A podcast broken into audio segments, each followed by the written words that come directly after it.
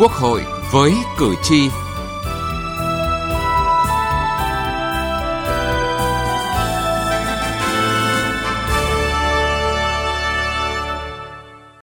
Kính chào quý vị và các bạn.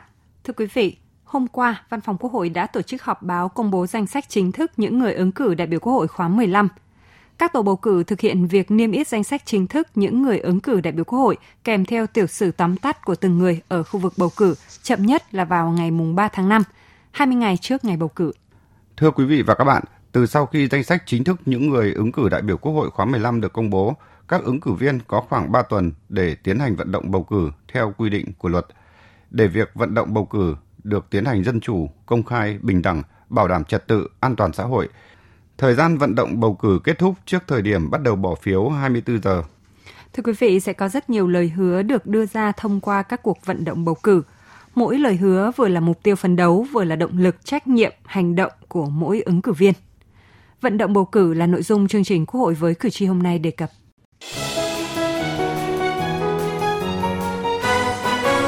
Cử tri lên tiếng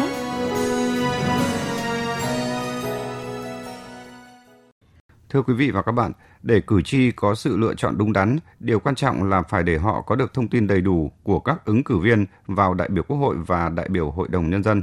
Và vận động bầu cử là hoạt động quan trọng để đáp ứng đòi hỏi này. Việc vận động rất cần sự chủ động từ hai phía, ứng cử viên và cử tri. Luật bầu cử đại biểu Quốc hội và Hội đồng Nhân dân quy định hai hình thức. Một là gặp gỡ, tiếp xúc với cử tri tại hội nghị tiếp xúc cử tri ở địa phương nơi mình ứng cử. Và hai là thông qua phương tiện thông tin đại chúng. Dù ở hình thức nào, cử tri cũng mong muốn các ứng viên thể hiện được chương trình hành động cụ thể của mình sẽ gánh vác được trách nhiệm ra sao với cử tri, sẽ có những dự định, kế hoạch gì khi trúng cử. Đó là ý kiến của ông Đinh Đức Thành ở Hòa Bình, bà Trần Thị Ngân ở Hà Nội và ông Nguyễn Văn Dự ở Tây Ninh. Những người mà đại diện cho cử tri ở cái kỳ lần này, chắc chắn sẽ phải có những cái trọng trách gánh nặng rất là nặng nề. Nên do đó là cái đức, cái tài, cái tâm, cái tầm để gánh vác được cái trách nhiệm cho cử tri. Đây là những cái mà cử tri chúng tôi rất là mong muốn.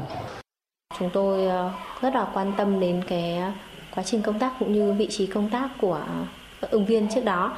Đó là điều hết sức là quan trọng. À, ngoài ra thì chúng tôi cũng ờ, quan tâm đến qua các cái phương tiện à, thông tin đại chúng qua các cái chương trình tiếp xúc cử tri. Và đó cũng là một trong những cái lý do mà tác động đến cái việc bỏ phiếu của chúng tôi. Thứ nhất là qua cái chương trình hành động. Thứ hai nữa là qua công việc thời gian. Công việc mà họ đã làm trước đây cái thời gian họ phục vụ. Nếu mà ờ, các ứng cử viên mà đã cũ rồi thì mình xem trước đây họ làm có là có phục vụ cho lợi ích của quần chúng nhân dân hay không. Thì trên những cái tiêu chí đó. Còn những người mà ứng cử viên mới thì mình trên tiêu chí là chương trình hành động cũng như là về những cái, cái thông tin cái đức tính trên cái sơ yếu lý lịch. Không chỉ vận động bằng cách thể hiện trình độ học vấn theo ông Phạm Xuân Hoàn ở tỉnh Nghệ An cử tri mong muốn các ứng cử viên sẽ thể hiện sự cống hiến của mình phục vụ cử tri bằng những hành động chương trình kế hoạch cụ thể thứ nhất là cái trình độ học vấn. Xã hội càng ngày càng phát triển, tìm hiểu cái cái cái trình độ học vấn. Rồi cái mức cống hiến, thực sự tìm hiểu, lựa chọn những người thật sự có đức, có tài và có tâm, đặc biệt là cái tâm trong cái công việc, sự nhiệt tình thì ta sẽ bỏ phiếu cho người đó. Cả ứng viên và cử tri đều phải là những người chủ động. Một phía chủ động đưa thông tin của mình đến với cử tri, một phía chủ động tìm hiểu thêm thông tin để có sự lựa chọn đúng đắn nhất đó là ý kiến của giáo sư tiến sĩ Nguyễn Đăng Dung, Đại học Quốc gia Hà Nội về hoạt động vận động bầu cử. Và anh đã phải vận động từ cái thời kỳ mà không phải chờ đến ngày mà, mà ngày bầu cử hay là ngày ờ, ra ứng cử để mới là vận động mà mình phải chủ động từ cả hai phía thì thì thì cái thấy cái cái đó nó sẽ tốt hơn cho cái việc tức là tìm hiểu cái cử tri và và và người ta hai bên đều thấy cái sự thiết thực của mình thì nó sẽ tốt hơn. Qua mỗi kỳ bầu cử, mục tiêu cuối cùng vẫn là làm thế nào để tìm được người đủ tài đủ đức làm đại biểu đại diện cho ý chí và nguyện vọng của nhân dân. Yếu tố quyết định cuối cùng là sự sáng suốt của cử tri trong việc sử dụng lá phiếu của mình. Và lá phiếu ấy có phần quyết định của công tác vận động bầu cử của mỗi ứng cử viên. Từ nghị trường đến cuộc sống Thưa quý vị và các bạn, trong công tác bầu cử đại biểu Quốc hội khóa 15 và đại biểu Hội đồng Nhân dân các cấp giai đoạn 2021-2026, điều mà cử tri quan tâm nhất là làm sao để lựa chọn bầu ra được những đại biểu Quốc hội và đại biểu Hội đồng Nhân dân xứng đáng là người đại diện cho mình. Vì vậy, trong quá trình vận động bầu cử của các ứng cử viên, việc tăng cường tiếp xúc cử tri, cung cấp đầy đủ các thông tin về các ứng cử viên để cử tri nắm bắt, hiểu rõ đạo đức, năng lực, tác phong, bản lĩnh của các ứng cử viên là hoạt động cần thiết để từ đó lựa chọn được chính xác những đại biểu ưu tú đại diện cho mình trong Quốc hội. Theo đại biểu Trương Minh Hoàng, đoàn đại biểu Quốc hội tỉnh Cà Mau, mỗi ứng cử viên phải luôn ở tâm thế sẵn sàng chủ động để thể hiện mình trước cử tri. Cái ý thức của cái người mà ứng cử hay là người được tái cử thì uh, tôi nghĩ rằng mình đã có sự chuẩn bị rồi. Những người này người ta cũng đã có cái ý thức rồi do vậy mà trong bản thân của mỗi người thì họ cũng đã uh, chuẩn bị suy nghĩ những cái mình ra ứng cử mình sẽ nói những vấn đề gì mình sẽ trao đổi với bạn tiếp xúc gần với bà con cử tri làm thế nào để bà con cử tri hiểu. Và sau khi nếu như được bà con cử tri tín nhiệm thì mình sẽ làm người đại biểu dân cử sẽ như thế nào. Thì tôi nghĩ là có lẽ là mỗi người thì uh, với cái ý thức như vậy thì họ đã rất chủ động rồi một quốc hội, hội đồng nhân dân thực sự là của dân, do dân và vì dân là điều tất cả cử tri đều mong muốn. Ông Lê Như Tiến, một người từng ứng cử và tái cử nhiều kỳ quốc hội, nguyên phó chủ nhiệm Ủy ban Văn hóa Giáo dục Thanh niên Thiếu niên và Nhi đồng của Quốc hội cho rằng, kinh nghiệm là sống thực và nói thực điều mình suy nghĩ với cử tri. Để cử tri có suy nghĩ tích cực và bỏ phiếu cho mình, nên có ý thức chuẩn bị thật kỹ những gì trình bày trước cử tri khi vận động bầu cử đối với chương trình hành động của ứng cử viên đại biểu Quốc hội, đại biểu Hội đồng Nhân dân phải rõ ràng, mạch lạc và tránh chung chung. Các ứng cử viên cần nêu rõ mục đích, mục tiêu của mình nếu được bầu làm đại biểu Quốc hội, đại biểu Hội đồng Nhân dân. Mỗi người cũng cần hiểu rõ tình hình đặc điểm địa phương nơi mình ứng cử và đưa ra các giải pháp hiến kế chính sách tác động đến sự phát triển của địa phương và của cả nước. Tôi thấy là các ứng cử viên lần đầu đấy, họ thiếu kỹ năng là đó chính là kỹ năng nói trước công chúng nói trước cử tri làm sao cho nó thuyết phục. Đối với cuộc bầu cử đại biểu Quốc hội khóa 15 này, chúng ta lấy cái chất lượng làm đầu chứ không phải là lấy cái số lượng hoặc cơ cấu làm đầu. Theo nguyên Phó chủ nhiệm Văn phòng Quốc hội Bùi Ngọc Thanh, có 4 hành vi bị cấm trong vận động bầu cử được quy định tại Điều 68 Luật Bầu cử đại biểu Quốc hội và đại biểu Hội đồng Nhân dân, đó là lợi dụng vận động bầu cử để tuyên truyền trái về hiến pháp và pháp luật hoặc làm tổn hại đến danh dự, nhân phẩm, uy tín, quyền, lợi ích hợp pháp khác của tổ chức cá nhân khác, lạm dụng chức vụ quyền hạn để sử dụng phương tiện thông tin đại chúng trong vận động bầu cử, lợi dụng vận động bầu cử để vận động tài trợ quyên góp ở trong nước và nước ngoài cho tổ chức cá nhân mình, sử dụng hoặc hứa tặng cho ủng hộ tiền, tài sản hoặc lợi ích vật chất để lôi kéo mua chuộc cử tri. Ngoài bốn điều này, các ứng cử viên cần lưu ý. Ngoài ra đấy là cái chương trình bầu cử của anh phải thiết thực. Nó phải phù hợp với lại cái hoàn cảnh điều kiện kinh tế xã hội của địa phương. Đấy cho nên là cái vận động bầu cử người giá trục đường bằng sông Cửu Long thì phải là các cái kỹ sư nông nghiệp, kỹ sư thủy sản, kỹ sư trồng trọt hay là những người mà am hiểu về cây trái vườn tược Thế cho nên cái vận động, cái, cái, cái chương trình vận động bầu cử nó rất quan trọng. Và cái việc phân bổ đại biểu về địa phương cho nó phù hợp với điều kiện kinh tế xã hội của địa phương cũng vô cùng quan trọng. Nếu người ứng cử không có chương trình cụ thể, không thực hiện lời hứa của mình, thì hình ảnh của họ sẽ mai một trong mắt cử tri. Rõ ràng, nếu muốn thuyết phục được cử tri, những ứng viên phải có chương trình hành động cụ thể gắn với thực tế nơi ứng cử.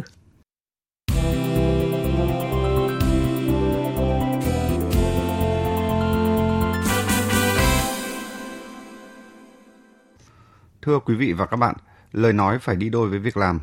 Lời hứa của các ứng cử viên sẽ là căn cứ để cử tri giám sát việc làm của các ứng cử viên đó khi đã được bầu làm đại biểu Quốc hội và đại biểu Hội đồng Nhân dân trong suốt nhiệm kỳ hoạt động của mình. Như thế, cũng cần phải có một cơ chế để miễn nhiệm những đại biểu Quốc hội và Hội đồng Nhân dân nào không giữ lời hứa trang trọng của mình trước cử tri, trước nhân dân lúc vận động bầu cử. Trong thực tế, bên cạnh những đại biểu hoạt động năng nổ, hiệu quả được cử tri tín nhiệm đánh giá cao thì vẫn còn có những đại biểu dân cử khi vận động bầu cử thì lời lẽ hấp dẫn, nhưng khi được bầu thì lại xa rời cử tri, xa rời chương trình hành động. Đơn cử trên diễn đàn Quốc hội, bên cạnh một Quốc hội đổi mới, hoạt động ngày càng hiệu lực hiệu quả, cử tri vẫn tâm tư khi còn có những đại biểu cả nhiệm kỳ rất hiếm khi phát biểu, không nói được tiếng nói của cử tri hoặc chỉ nói để lấy lòng, nói để ghi điểm. Đại biểu Nguyễn Văn Pha, đoàn đại biểu Quốc hội tỉnh Nam Định cho rằng luật cũng đã quy định việc bắt buộc các đại biểu phải thực hiện lời hứa khi tiếp xúc cử tri. Tuy nhiên, việc thực hiện chưa được đầy đủ. Hiện nay có quy định rất là rõ ở trong luật là nói rằng mỗi năm vào kỳ họp cuối năm thì đại biểu Quốc hội đội dân phải báo cáo trước cử tri về kết quả hoạt động của mình. Thì tôi được biết rằng là nhiều nơi thực hiện không nghiêm túc, chỉ có báo cáo chung thôi ờ, của cả đoàn đó tại hội nghị tiếp xúc cử tri thôi. Thì cái thứ nữa thì một số nơi cũng đã cố gắng thì có cái yêu cầu là những người ứng cử đã trúng cử đó là phải nộp cho mặt trận cái chương trình hành động của mình. Mặt trận đóng thành quyển đó, và phát cho các thành viên mặt trận để giám sát cả nhiệm kỳ. Nhưng tôi nói những cái hình thức đó đều là cái tự phát địa phương thôi. Nhưng tôi nghĩ rằng tới đây để đảm bảo cái sự giám sát tốt của nhân dân đối với những đại biểu dân cử thì cần có quy định rõ ràng cụ thể hơn. Cũng theo quy định của luật các đại biểu quốc hội mỗi năm ít nhất 4 lần tiếp xúc cử tri trước và sau kỳ họp. Ngoài ra các đại biểu ở trung ương thực hiện tiếp dân định kỳ ở địa phương đại biểu Quốc hội cũng như đại biểu dân cử nói chung phải công khai số điện thoại, email của mình để cử tri có thể liên hệ bất cứ lúc nào. Qua các cuộc tiếp xúc cử tri và các phương thức kết nối này, bên cạnh phản ánh tâm tư nguyện vọng của mình, cử tri còn có thể giám sát, kiểm tra, đốc thúc đại biểu nỗ lực thực hiện các lời hứa. Theo ông Lê Bá Trình, nguyên Phó Chủ tịch Ủy ban Trung ương Mặt trận Tổ quốc Việt Nam, chế tài lớn nhất để giám sát lời hứa của đại biểu, đó chính là niềm tin của người dân. Theo tôi là mỗi ứng cử viên phải thể hiện rõ năng lực cái trách nhiệm của mình trước cử tri bằng cái chương trình hành động để cử tri không những là bây giờ người ta thấy được anh này có làm được việc hay không nhưng mà sau này có cái giám sát. Khi anh hứa với cử tri như thế nào thì sau đó khi đã trúng cử và làm đại biểu rồi ấy, thì anh thực hiện cả kế hoạch đã hứa với cử tri như thế nào. Cho nên mỗi ứng cử viên là phải có một cái chương trình hành động cụ thể trước cử tri thì khi đó mới có một cái tính thuyết phục. Chứ nếu chúng ta chỉ làm theo kiểu đại diện thì cái tính thuyết phục trước cử tri sẽ không cao các ứng cử viên có khoảng 3 tuần để tiến hành vận động bầu cử theo quy định. Quá trình vận động bầu cử cũng là lúc mà cử tri và ứng cử viên tiếp xúc với nhau một cách trực tiếp thông qua hội nghị tiếp xúc cử tri hoặc gián tiếp thông qua các phương tiện thông tin đại chúng. Và cũng từ đây cử tri sẽ là người giám sát, đôn đốc, nhắc nhở việc thực hiện các lời hứa của đại biểu dân cử. Khi các đại biểu trúng cử xa rời chương trình hành động, không nỗ lực thực hiện các lời hứa, thì cử tri có quyền truy vấn, nhắc nhở và thậm chí là bãi nhiệm nếu như không còn xứng đáng với sự tín nhiệm của nhân dân. Hỏi đáp về bầu cử. Hỏi đáp về bầu cử.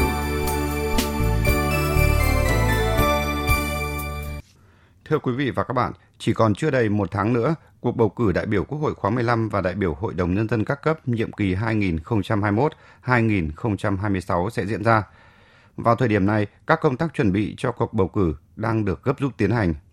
Trong chuyên mục hỏi đáp về bầu cử hôm nay, luật sư Nguyễn Ngọc Lan, đoàn luật sư thành phố Hà Nội sẽ thông tin tới quý vị và các bạn những công việc mà các tổ bầu cử cần phải thực hiện trước và trong ngày bầu cử 23 tháng 5 tới. Bây giờ xin được nhường lời cho biên tập viên Đỗ Minh cùng trao đổi với luật sư Nguyễn Ngọc Lan. Xin ờ, cảm ơn luật sư Nguyễn Ngọc Lan, đoàn luật sư thành phố Hà Nội đã tham gia chuyên mục hỏi đáp bầu cử trên kênh Thời sự VOV1 Đài Tiếng Nói Việt Nam. Xin gửi lời chào tới các quý thính giả. Xin được hỏi luật sư là các cái công việc mà tổ bầu cử cần thực hiện trước ngày cái bầu cử Ngoài cái việc mà tổ bầu cử sẽ phải nhận rất là nhiều các cái loại thiết bị, trang thiết bị cũng như là các tài liệu thì tổ bầu cử cũng cần phải hoàn thành rất là nhiều các cái công việc trước cái ngày bầu cử. Có những cái công việc tổ bầu cử sẽ phải lưu ý. Thứ nhất, đấy là tổ trưởng tổ bầu cử thì sẽ phải tiến hành chủ trì một cái cuộc họp ở trong cái cuộc họp trước cái ngày bầu cử đấy vâng. là cuộc họp để gì? Để phân công nhiệm vụ cho từng thành viên trong cái tổ bầu cử của mình. Ừ. thì à, tổ trưởng của tổ bầu cử thì bao giờ cũng thế là phụ trách chung trực tiếp chỉ đạo các cái hoạt động của ngày bầu cử diễn ra đấy. Thứ hai nữa là thư ký thì sẽ chịu trách nhiệm trong việc quản lý các cái tài liệu cũng như phiếu bầu hoặc là con dấu và làm các cái loại biên bản. Phân công các thành viên để chịu trách nhiệm về à, việc trang trí rồi à, trực tiếp đón tiếp các cử tri như thế nào tổ trưởng cũng sẽ phân công các cái thành viên chịu trách nhiệm kiểm tra. Ai sẽ là người chịu trách nhiệm kiểm tra cái thẻ cử tri? Ai sẽ là người sẽ đối chiếu giữa cái thẻ cử tri đấy với cái danh sách mà mà cử tri đã được niêm yết? Tổ trưởng thì cũng sẽ phân công các cái thành viên để chịu trách nhiệm trực tại các cái vị trí mà diễn ra bầu cử. Đối với trường hợp gần hết thời gian bầu cử mà vẫn chưa đảm bảo được cái lượng cử tri đi tham gia bầu cử, thì tổ trưởng cũng phải phân công xem nhân sự nào sẽ chịu trách nhiệm trong việc là đi đôn đốc các cái công việc mà tổ bầu cử cũng sẽ phải thực hiện nữa. Đấy là sẽ phải kiểm tra lại toàn bộ tất cả các cái phương tiện vật chất mà đã được nhận để đảm bảo không có gì sai sót. Thì gồm có thì chúng ta thấy là sẽ phải kiểm tra cái hòm phiếu là cái rất là quan trọng phải kiểm tra rồi kiểm tra xem cái nơi niêm yết các cái danh sách cử tri hoặc cái danh sách người ứng cử thì đã được đảm bảo hay chưa. Rồi các cái phiếu bầu à, con dấu các biên bản à, danh sách các cử tri à, như thế nào.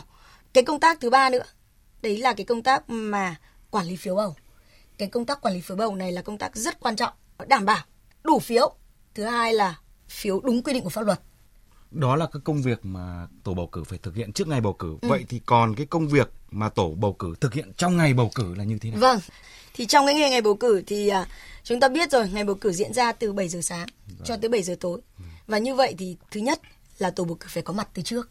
Thế thì các cái thành viên tổ bầu cử thì phải đến trước, trước cái giờ khai mạc để đảm bảo là chuẩn bị kiểm tra tất cả các công tác, kiểm tra lại một lần nữa tất cả các cái trang thiết bị à, được gọi công tác chuẩn bị để cho nó hoàn tất đầy đủ hết và căn cứ vào tình hình thực tế ở từng địa phương thì à, chúng ta thấy là tổ bầu cử có thể sẽ phải làm việc tới 9 giờ tối. Thì tổ bầu cử sẽ phải tổ chức cái lễ khai mạc. Trong cái quá trình ấy mà mà diễn ra bỏ phiếu thì tổ bầu cử thứ nhất là phải hướng dẫn các cử tri để các cử tri biết được rằng là lối vào như thế nào đến cái khu vực này để làm gì và đến cái khu vực nào thì bỏ phiếu ra làm sao và thành viên của tổ bỏ phiếu thì nghiêm cấm không được ở cạnh các cử tri mà chỉ hướng dẫn các cử tri đến từng cái khu vực một mà thôi để đảm bảo là tự do ý chí của cử, cử tri. tri. Trong cái quá trình mà diễn ra bầu cử đó thì nếu như mà các cử tri gặp vấn đề gì thì tổ bầu cử cũng sẽ phải là đứng ra để hỗ trợ. Nhưng chúng ta vẫn nói lại là loại trừ không được phép là bầu hộ, không được phép là đứng cạnh à, các à, cử tri kết thúc cái việc bầu cử đấy thì phải tổ chức kiểm phiếu thì thì cái tổ bầu cử cũng phải tham gia vào cái việc là kiểm phiếu sau khi kết thúc cái giờ bỏ phiếu theo quy định thì à, lúc bấy giờ tổ bầu cử mới được quyền là mở hòm phiếu và để kiểm phiếu cái công việc thứ tư nữa của tổ bầu cử trong ngày diễn ra bầu cử là gì? Đấy là phải phân công nhiệm vụ cho các thành viên khi mà tiến hành kiểm phiếu và lập biên bản kiểm phiếu phải rất rõ ràng. Vâng, à, xin à, cảm ơn luật sư. Chuyên mục hỏi đáp về bầu cử đã kết thúc chương trình Quốc hội với cử tri hôm nay. Chương trình do biên tập viên Thu Huyền biên soạn. Cảm ơn quý vị và các bạn đã quan tâm theo dõi.